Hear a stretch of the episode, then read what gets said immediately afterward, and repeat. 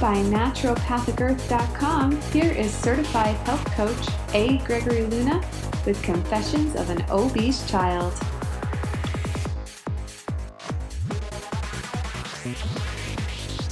Hey, everybody, this is A. Gregory Luna. Of course, you can call me Gregory. Welcome back to another episode of Confessions of an Obese Child, November style. It has been some time since I've done an episode. I think uh, the last one had to do with Halloween. And so today I wanted to talk about some steps that we can do to avoid binge eating.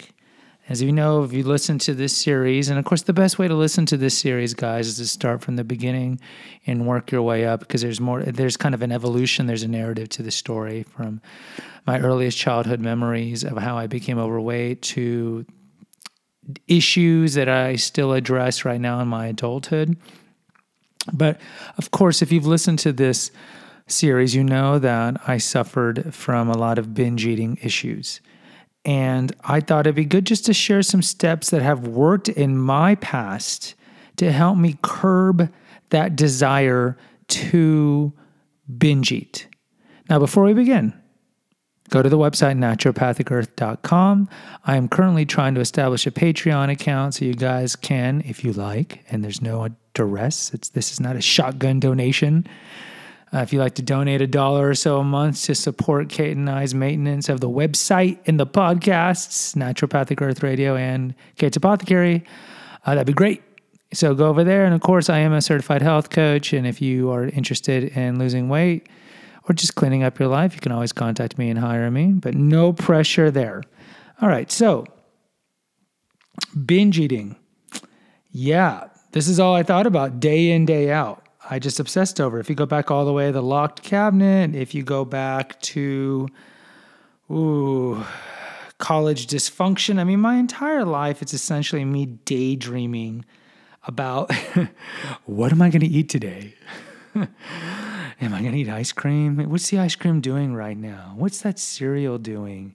Which which aisle is it in? Is it on the top aisle?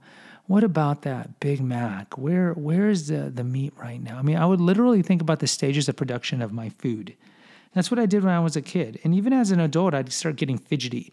Like one of the biggest times I'd get fidgety is at the grocery store. I'd be running through there just trying to grab as much, not trying to think at all, right? Just grab, grab, grab, grab, grab. Then the most anxiety provoking time would be in the in the in the uh, checkout lane to check out because it's like I didn't want to wait. I didn't want to wait. I wanted to get this so I can get to the car and start eating. Also, I knew the longer I waited, better chance I would not get the food and I would actually put some stuff away. And even though half of me didn't want to eat the food, more of me did. And so I'd be happy if it was a short line because, of course, it'd be a quicker road to instant gratification and then instant self loathing. And so that's how it would work. So I mean, I don't know how far back we're going to go on this, but I, you know, essentially got, got I became overweight because of issues with my my parents and just how my father was a functional rageaholic and an alcoholic. My mother was very distant, and then I gained weight and I used food as a kind of a, a crutch and as a way to self soothe. And then when the kids started name calling me because they'd call me Fat Albert, then it just fueled the eating, fueled the stress, fueled the anxiety. And then I just got bigger and bigger and bigger. And to the point where I was 280 pounds when I was about 16 years old. And I just didn't know how to deal with it. You know, I, I, I, I knew what I was doing to myself was very harmful to my future, to my health, and all that. But, you know, when you're young, and I see this in my students, it's like they don't, they have no concept of mortality right? They think they're going to live a long time. So when we talk about food toxins and all that, you know, they always say we're going to live, we're going to die one day anyways, which is common. You know, I ha- I kind of had that idea as well when I was in, in high school, but I didn't I didn't know how to deal with it. I didn't have the emotional faculties and the wisdom to know how to deal with my emotional eating. And what kid can honestly do the introspection necessary to figure out why they do the vice that they do? And so as I as I became an adult and my binge eating didn't abate, I, I had the wherewithal to know that I was doing was wrong, but I lacked the power to stop it. I ate my emotions. I mean, pure and simple.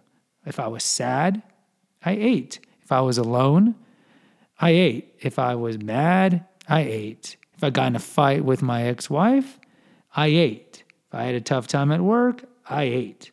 I did it to numb the pain and to punish myself for kind of being incompetent, right? You don't know how you're so, such a bad, you know, whatever occupation you were, you're such a bad wife, you're such a bad father, I'm going to go eat.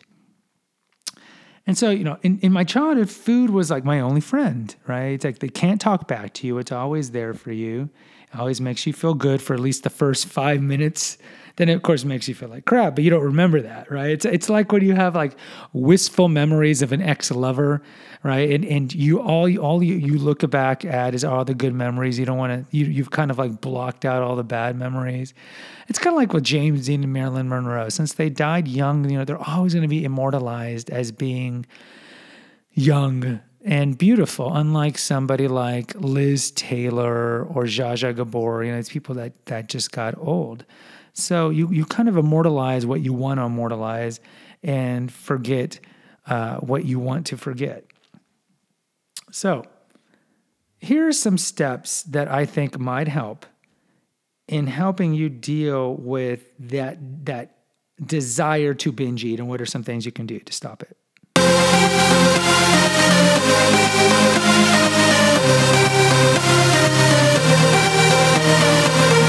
All right, so we have to continue with the, the synth pounding techno music, right? Because that's the intro music. So, number one, and this is probably the hardest one because it requires some introspection, is why are you doing it?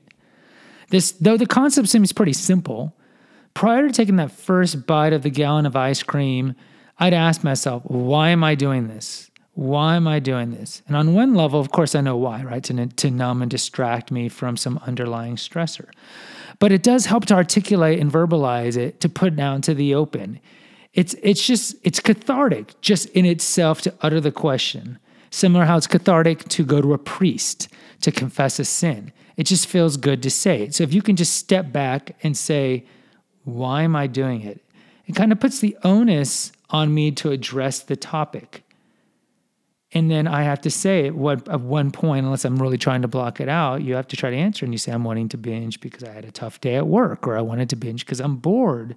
So by articulating the reason why you want to binge, it almost disarms the threat, right? It's it's what they say similar to to uh, panic attacks, right? If you feel a panic attack coming, or like as I mentioned in episode three, The Invisible Student, I used to have these sweat attacks in college post weight loss. They would always say, just just let it come over you, because if you try to fight it and fight it, you're like the kid putting a, a, a their finger in a dike. It's just going to keep coming and coming and coming. So you just Embrace the sweat, embrace the panic, let it overcome you. Don't catastrophize know that eventually it's going to pass. And the more that you do that, the more that exposure therapy, better chance you're not going to feel it. So, in the long run, so you can answer yourself and say, you know, like, why am I wanting to binge because I'm bored or whatever? You say, Albert, you're stressed. You know there are better ways to deal with this. Don't eat the food. So just introspect, ask the question ask the question. Try to have the self awareness just to stand back while you're in that aisle and resist it because it's so hard, guys. I know when you have all your junk food laid out and you're so excited, it's so hard to put all that food away. But one of the ways you can do it is by asking you, why are you doing it?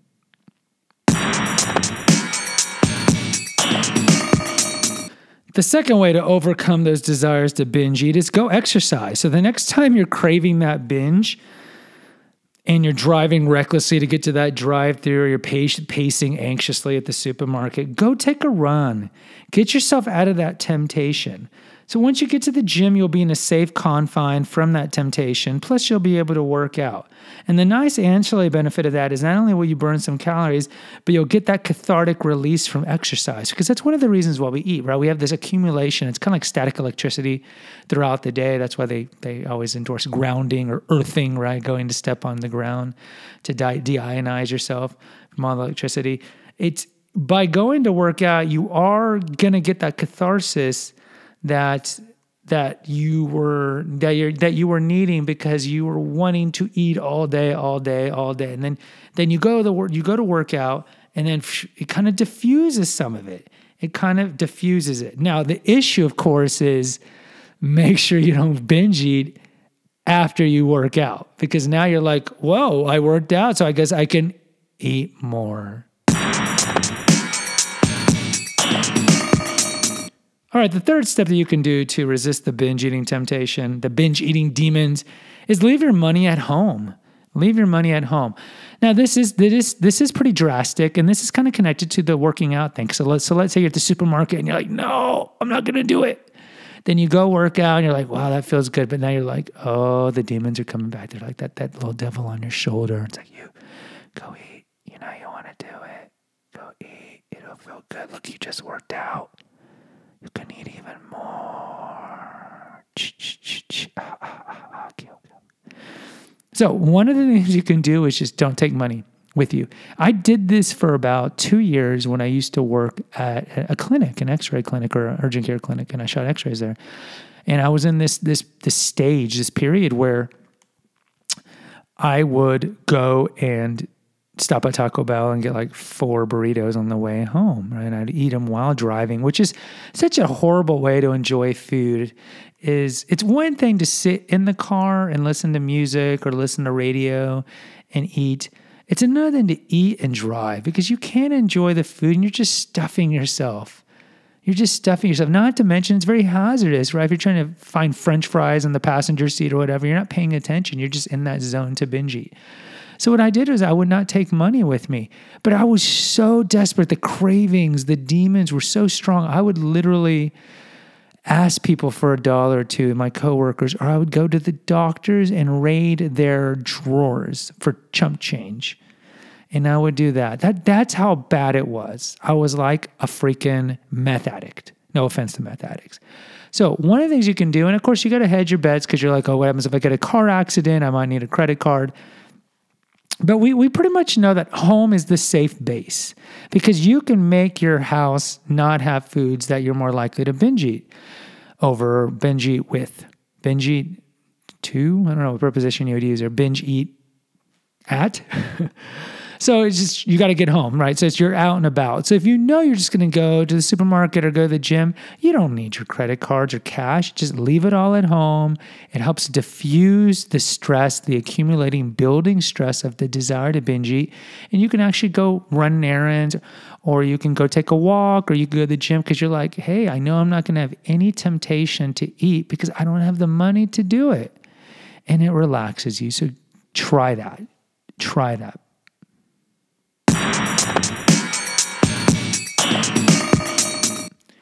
All right, the fourth thing that you can do is go punch something. I know this sounds pretty dramatic and kind of drastic, but it is a way of to let out steam again because it's all about not addressing underlying stressors. That's why the best way to treat this is to ask yourself, why am I doing this? And have that self awareness, that introspection. But a lot of us don't have it or we don't want to address it that way. So let's say you're just really stressed and you're like, oh, and I used to do this. I used to like scream and yell at myself and I would say, Albert, don't do it, don't do it. And then I'd be, you're such a piece of shit. You're, you're like a, oh, sorry, piece of sheet rock. And you'd be like, oh, you're so worthless. You're just an, you're just an addict. You're a slave to the food. Uh, and you just get so angry and you get so worked up because you hate yourself so much because you know what you're going to do. You know what you're going to do, and you're already hating yourself before you do it. So sometimes it helps just go to the car and scream as loud as you can, but don't drive away or go punch a pillow or go punch your younger brother. Just get it out. Again, it's it's about catharsis. It's about catharsis. So go run, go just do whatever, just get it out. You get the release of the endorphins and you will feel better. You will feel better. So give it a shot. Go punch something, preferably something that won't destroy your hand or the house.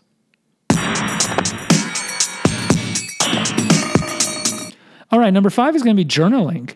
Journaling is kind of connected to the other two. It's connected to the introspection, it's also connected to the catharsis. So if you can keep a running journal, it helps when you look back at it years later to see what you're going through. And it gives you a lot of perspective and it also helps you underlie or identify some like underlying self-loathing tendencies. It helps with identifying major triggers and honing in on your self introspective skills. So at the time, it's really important to just write, write, write, stream of consciousness, consciousness, whatever you're thinking about at that moment. Like, why am I eating? Why am I? Why am I to eat? This happened to me. This happened to me. I want to eat this. It's just write it, write it, write it down, and then later on, a year or whatever, you go back and you're like, hmm, interesting. Because again, we don't all, all have the same level of self awareness, and by writing it out, you can go back and read it and be like, oh Eureka, I figured out why I'm doing this. And I did journal for several years. And unfortunately, I lost my journals. And then I went through a phase where I did this. This is back in the late 90s. I started doing oral recordings. I would get a tape recorder and just do that. But then I noticed that took a long time too. So just write, journal, write, write, write, write. Just get it off, get it off your chest, whatever it takes. All right, issue number six drink loads of water.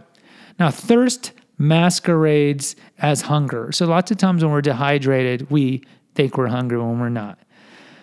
So, with, with binge eaters, it's kind of a moot point since we don't want, we don't eat when we're hungry. We just eat because we are fill in the blank. So, that being said, if you're really, really feeling the hankering to binge eat, drink loads of water. Now, not so much where you'll get hyponatremia and you'll, you'll, you'll die because you, you, your electrolyte imbalance is off. But I mean, you, you to get that kind of thing, you, have heard about drowning in your brain and all that. To do that, you got to drink a lot of water. But it's enough to fill your stomach. And this is one of the biohacks they always mention in, in general when you want to eat. And this is one of the biohacks that I mentioned on NPE radio number 77 on 16 actionable steps to biohack Thanksgiving. And I said one of them is drink a lot of water because that will fill you up. That will fill you up and it'll dissuade you from eating. Now, if it doesn't, the belly full of water will kind of prevent you from binging because your tummy ache will kick in sooner. So I've mentioned before, like I could wolf down literally six Big Macs, two gallons of ice cream, dozens of cookies. But as soon as I drank a, a drop of water, my stomach would hurt to high heaven. So the principle behind this is drink a lot of water. And then even if you are going to binge eat, which of course we're trying to use all these other steps to prevent you from doing it. But when you get to the point where you want to binge eat, the water has filled up your stomach so much where you, you really can't pack it in like you normally do because you'll start wanting to vomit. So it's not like the best way to avoid binge eating because you are maybe still going to binge eat, but it is like a way to abate abate the amount that you can eat if you go down that road.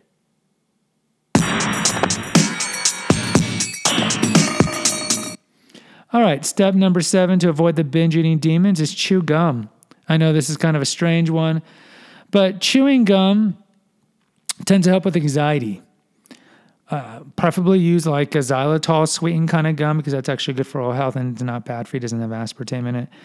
And I mean, you don't want to be chewing like Violet, Beauregarde, Willy Wonka, but chewing can abate or lessen the hankering to binge eat and distract you maybe long enough so you can use some of the other aforementioned behavior modifications that we've already mentioned uh, earlier. So just chew a lot of gum, chew, chew, chew, chew, chew, because you know a lot of the desire to binge eat is is really from an anxiety level where you're just really anxious. So by chewing gum, that might that might attenuate or lessen some of that desire. So chew some gum.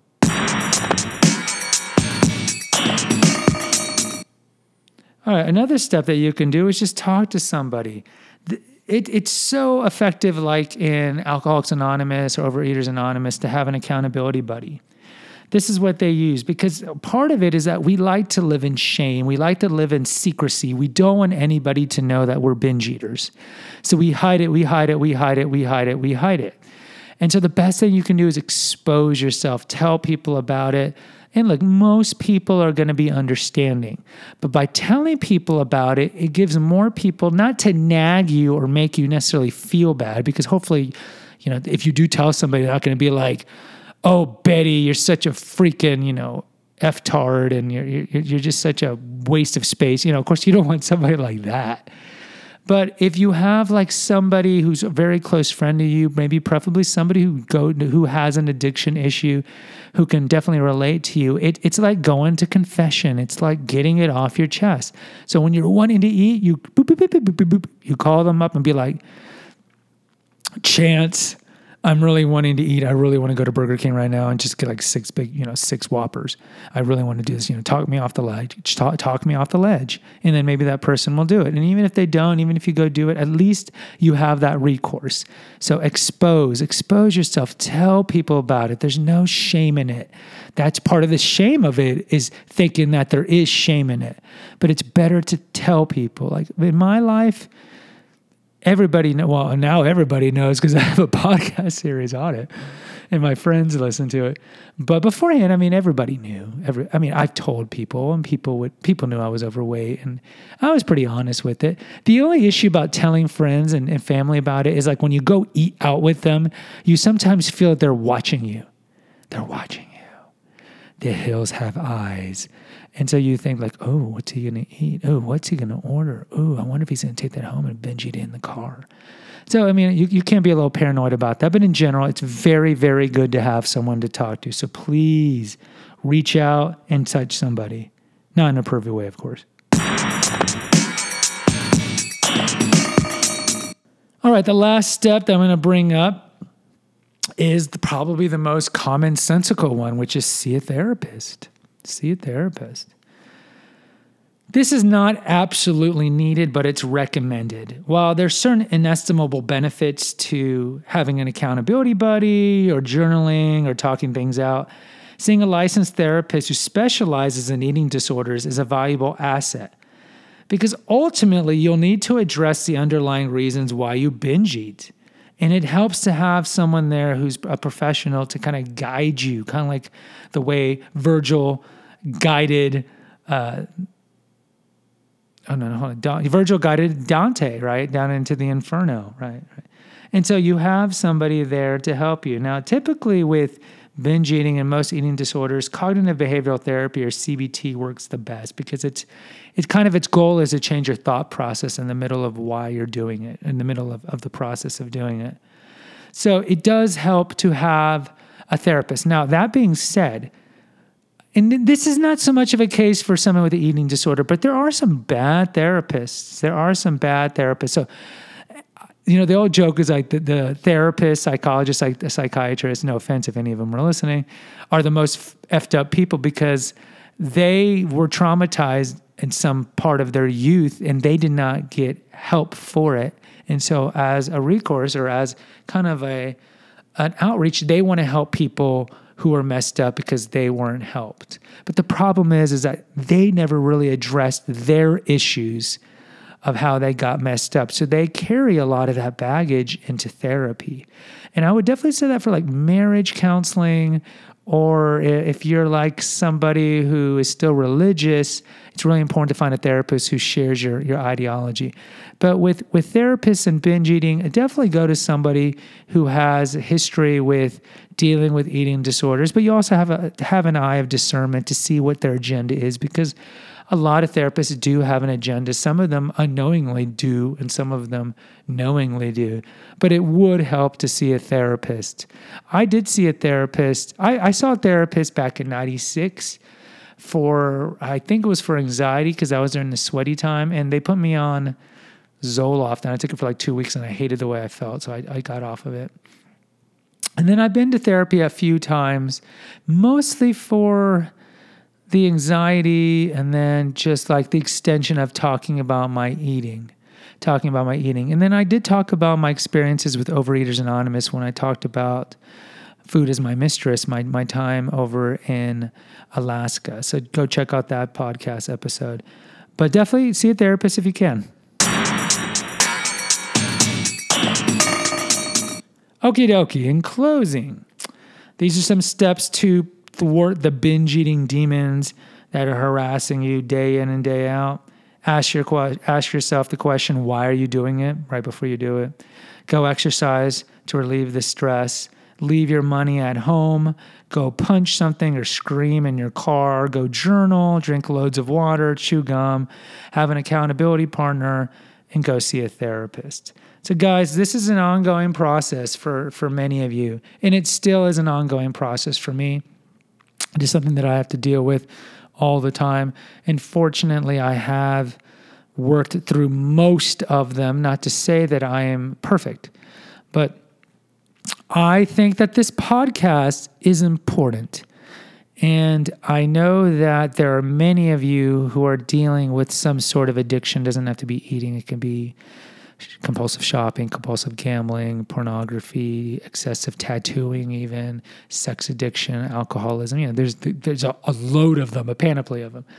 So, but a lot of them have the same kind of underlying issues. And so I understand this podcast is not just necessarily for former or current overweight people, but it's for everybody who has an addiction and it's an ongoing process. And I am not necessarily one of those people who says, "Oh, I'm an alcoholic. It, it's a it's a disease," because I think some of that when you when you call it a disease, like you see like Harvey Weinstein, all these people, all the politicians when they get caught having an affair, or just being a philanderer, they're like, "Oh, I'm addicted to sex," and then they go to some rehab clinic in France, like like Weinstein did.